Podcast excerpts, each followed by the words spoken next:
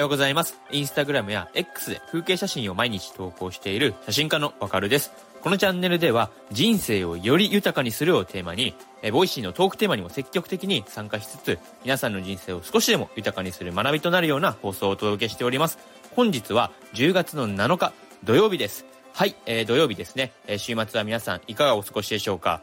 あの、最近なんか秋の気温といいますか、めちゃめちゃ一気に気温が下がって、すごく肌寒くなってきましたよね。あの、最近は僕も、えー、膝掛けを活用しているレベルです。はい。もう膝掛け使ってるのって思われるかもしれませんが、いや、それくらいなんか肌寒く感じるんですよね。なんか、うーん、数、ほんの数週間前までエアコンとかをつけてたぐらいじゃないですか。なので、なんか、この夏から秋にえー、一気になんか気温が急低下する時期っていうのが、なんか一番寒く感じるんですよね。はい。なんかじわじわと体を慣らしていくっていう、まあそういう期間なのかなっていうふうに思います。で、僕自身も、えー、つい3日4日ほど前にはもう風邪ひきましたからね。はい。まあそんな肌寒さにも気をつけつつ、えー、秋を堪能したいと思います。冬に向けて、はい。冬はもう地獄なんでね、寒いのはもう僕はかなり苦手です。はい。というわけで、今日の本題に、え参りたいと思います。で、本日の Voicyのデイリートークテーマが、住宅ローン考え時というテーマなんですよ。はい。いや、もうこれ住宅ローン考え時ってきたら、もうあのテーマいっちゃいますか？あのテーマっていうか、もう人類が長らく、えー、論争してきた、あれですよ。えー、持ち家 VS 賃貸っていう、はい。もうこれありきたりなえー、まあ、長らく続いている人類の、えー、論争みたいな感じだったと思うんですけど、はい、今日はもうこの、えー、論争に僕は終止符を打ってやろうと題しまして、えー、話していきたいと思います。はい。もう完全に終止符打ってやりますよ。この賃貸 VS 持ち家マイホーム。果たして結末はいかにとえー、気になった方は今日の放送、ぜひとも最後までお付き合いください。よろしくお願いします。さあ、改めまして、本日は、賃貸 VS 持ち家というこの永遠のテーマに終止符を打つという、はい、そういうふうに題して僕は今日話していきたいと思います。もう人類の長らく続いている永遠のテーマですよね。この賃貸 VS 持ち家。はい。いや、そうなんですよ。これ、でも、ぶっちゃけですよ。もう正直に、えー、まずもうきっぱり結論から申し上げちゃいますか。はい。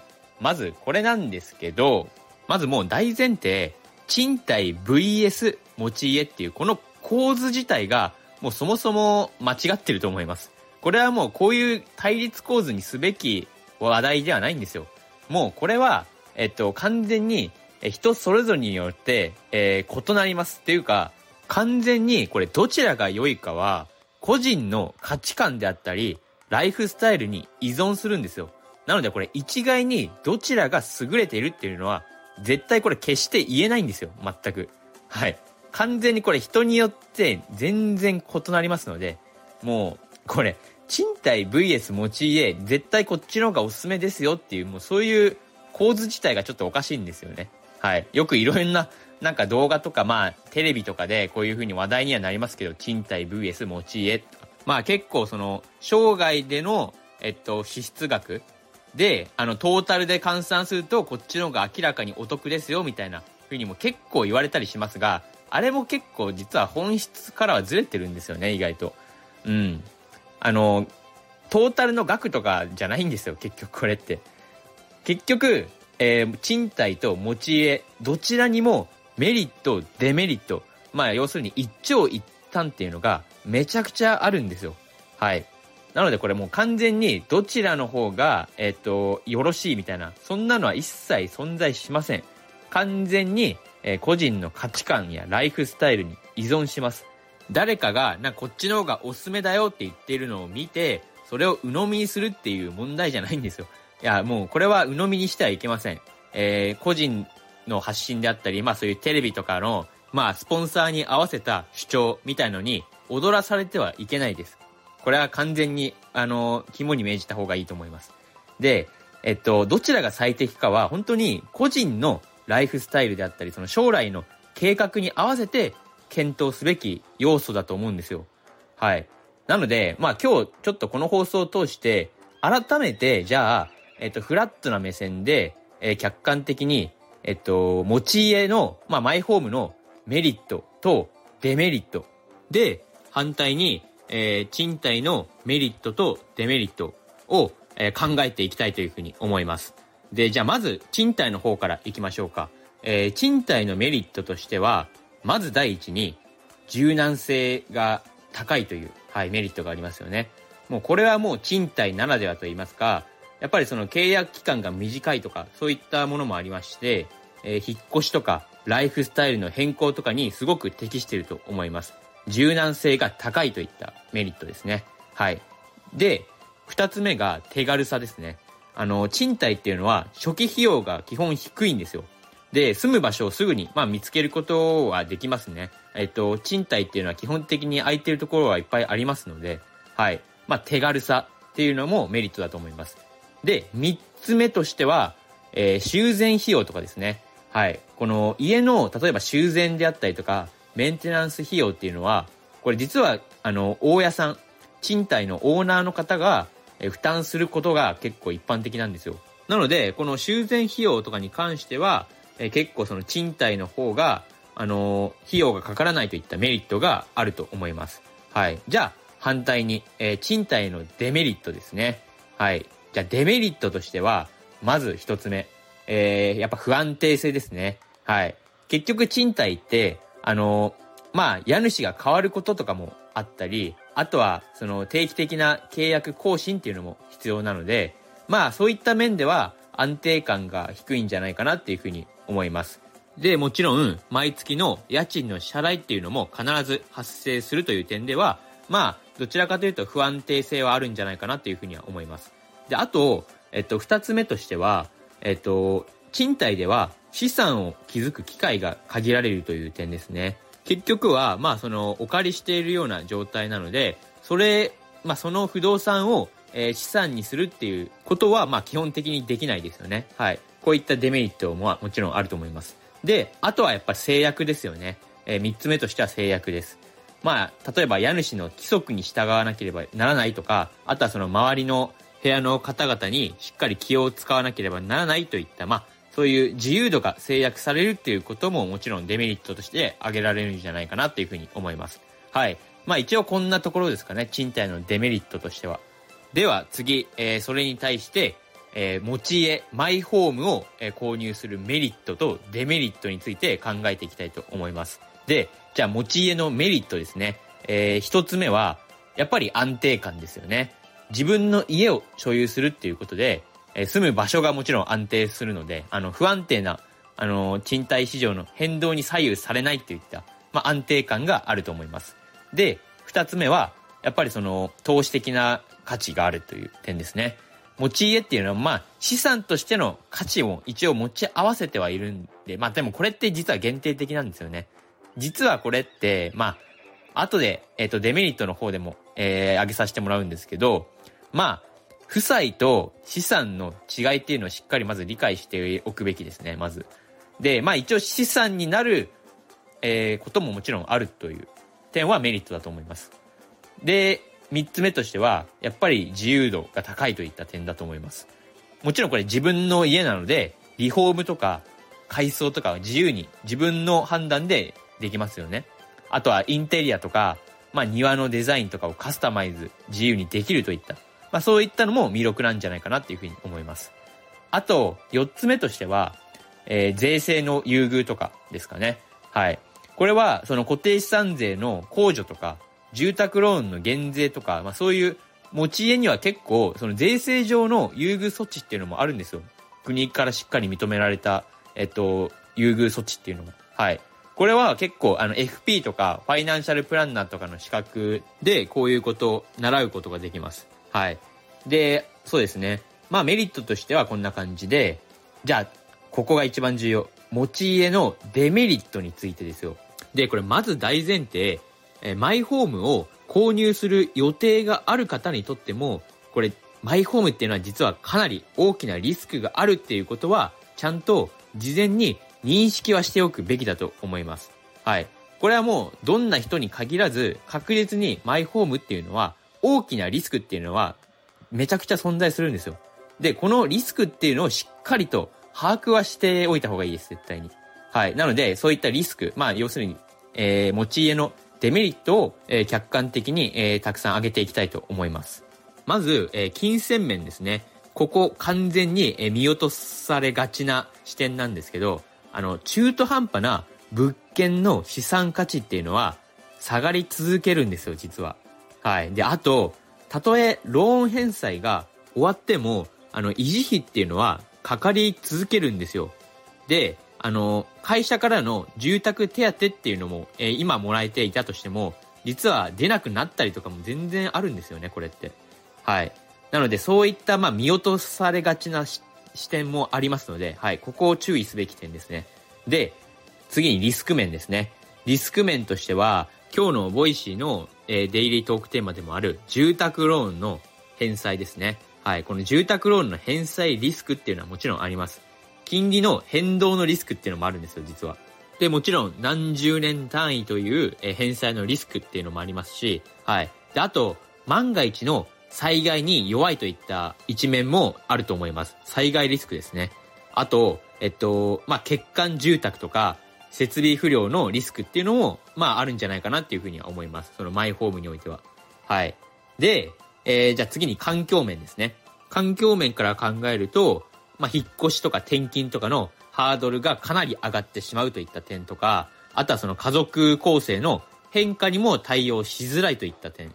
あと、高齢になっても、果たして、えっ、ー、と、適した環境にあるのかどうかがわからないといった点とか、あと、そうですね。まあ、今の時代の価値観としてなんですけど、昔の固定概念として、あの、マイホーム所有イコール一人前という感覚っていうのは、結構今、だんだん薄れてきてるっていう事実もあると思います、実際。はい。こういった、え背景ももちろんあるんですね。なので、こういったメリット、デメリットっていうのは、どちらにも今挙げた以外にもたくさんありますので、総合的に検討すべき内容なんです。はい、ここまで、えー、持ち家と賃貸、それぞれの主なメリットとデメリットを、えー、挙げさせていただきました。まあ、本当はこれ以外にもたくさんもちろんあると思います。まあですが、まあ簡単に、えー、それぞれ挙げさせていただきました。で、そうですね、今日の放送ちょっと、えー、長めになっております、今。えー、もう少しだけ、えー、お付き合いください。で、マイホームを購入する方って結構、あの、マイホームイコール必ず資産になるというふうに、え思われている方々も意外と多いんですよね、実は。ただ、これは注意すべき点でして、実はそのマイホームを購入する方の、えー、9割方はほとんどそのマイホームっていうのは負債になってしまうんですよ。はい。9割方です、ほとんど。そうなんです。まあもちろん1割っていうかごく一部の方はちゃんと資産になって、まあ、資産として活用している人も、えー、たくさんいらっしゃいます。はい。結局、これって資産になるか、負債になるかっていうのは、まあ、例えば、えー、じゃあ3000万円っていう価格の不動産があったとして、まあ、その価格が高いか低いかで言うと、これって正直高いか低いかわからないんですよ。その不動産の場所とか、まあそういういろんな側面を照らし合わせてのあれで決まるんで、はい。まあ、とりあえず3000万円の不動産があったとして、それを買った直後に、えー、じゃあ2000万円で売れましたとかだったら、もうそれは完全に負債なんですね。はい。でも、この事例が基本的にめちゃくちゃ多いです。3000万円で購入しても、えー、売る時には2000万円だったみたいな。はい。基本こっちの方が多いんですよ。確実に。で、3000万円で、えー、買ったのが、えー、じゃあ4000万円で売れましたと。これだったらちゃんと資産になってるんですね。はい。ただこの事例は今なかなかないです、結構。まあ、買った価格以上の値段で売れるのならば、えー、ローンを組んで、え借金をして買えばいいと思うんですけど、でも、現実的にはそんな家っていうのはなかなかないんだよっていう事実、まあこのちょっと残酷な事実っていうのをあらかじめ理解しておくだけでもこれかなりでかいとは思います。で、まあ、ここまでいろいろその、マイホームを購入することの、ま、リスクをちょっとフォーカスして話してきたんですけど、とはいえですよ。とはいえ、もちろん感情も大事だと思います。例えばもう、いや、僕はどうしても、あの、そういったリスクがあることは分かっていてても、マイホームっていうのは欲しいんだよっていう、もう家に住みたいんだよっていう方は、やっぱりそれはもちろん、あの、浪費こそ心の豊かさっていうのもありますから、欲しいものは欲しいと。はい。それで分かった上で買うのはもちろんめちゃくちゃいいことだと思います。はい。まあ決してお金の問題ではない。もう自分の感情を大事にしたいんだっていう人にとっては、それはすごくいいことだと思います。はい。まあ、でも、かといって、じゃあ、例えば今の感情だけで買ってしまって、えー、将来、えっと、あの、ああ、あの時こうしなければよかったっていうふうに後悔だけは、まあしないように、ちゃんと、えっと、リスクっていうのも把握しておくってことも、まあ僕は重要だというふうには思っております。はい。えー、こんな感じですね。もう、要するに、その人が何を求めるかですよね。金銭的なメリットを求めるのか、はたまた心の満足感を求めるのか、はい、広い家を求めるのかとか、そういう理想の間取りであったりとか、はい、そういったことをすべて総合的にいろんな背景とかもしっかり汲み取りつつ考えるっていうか、長いスパンでこれ考えないとダメですよ、絶対。もう自分の理想の生き方とかゴールに合わせて最適な賞を取るべきだと僕自身はこの放送を通して一番強く伝えたいです。はい。まあ、本人が満足してたら、もうそれでいいんですよ。はい。これは、なので、もうそのマイホーム VS、えー、賃貸という構図で、どちらがおすすめとか、どちらが優れているという、そういった問題ではないんです、これって。はい。この構図自体は間違ってるよっていうふうには、今日この放送を通して、えー、伝えたかったことですね。はい。まあ、要するに、本当にどちらが最適かは、個人のライフスタイルとか将来の計画に合わせて検討すべき要素だと思いますので、どちらを選ぶのかというのはもう完全に個人の自由です。なので、えっと、将来の計画とか目標にしっかり合わせて最適な選択を検討しましょうと。はい。今日はこんな感じで締めたいと思います。まあ今日の放送結構、まあ土曜日なのに、えっと、まあ休日なのになんかだいぶ盛りだくさんというか情報量の多い放送とはなっているんですけど、でもこれでも住まいの選択ってかなりあの人生を左右する重要な決断だと思いますので、はい。本当にこれ将来の計画とか目標に合わせて最適な選択を検討すべきことだと思います。まあ最終的に住まいっていうのは快適さとか幸福感を追求する場所であるべきだとは思うんですよね。なので、どちらを選んでも人生を豊かにするために適切な選択をしましょうというわけで。はい。今日の放送も最後までお聴きくださってありがとうございました。えこんな感じで毎朝、えリスナーさんの人生をより豊かにできるような放送を、えお届けしておりますので、ぜひとも今日の放送を聞いて、すごい、あの、深い学びになったよと、もし思ってくださったんであれば、こちらのチャンネルのフォローよろしくお願いします。えー、素敵な土曜日をお過ごしください。それでは、今日も良い一日を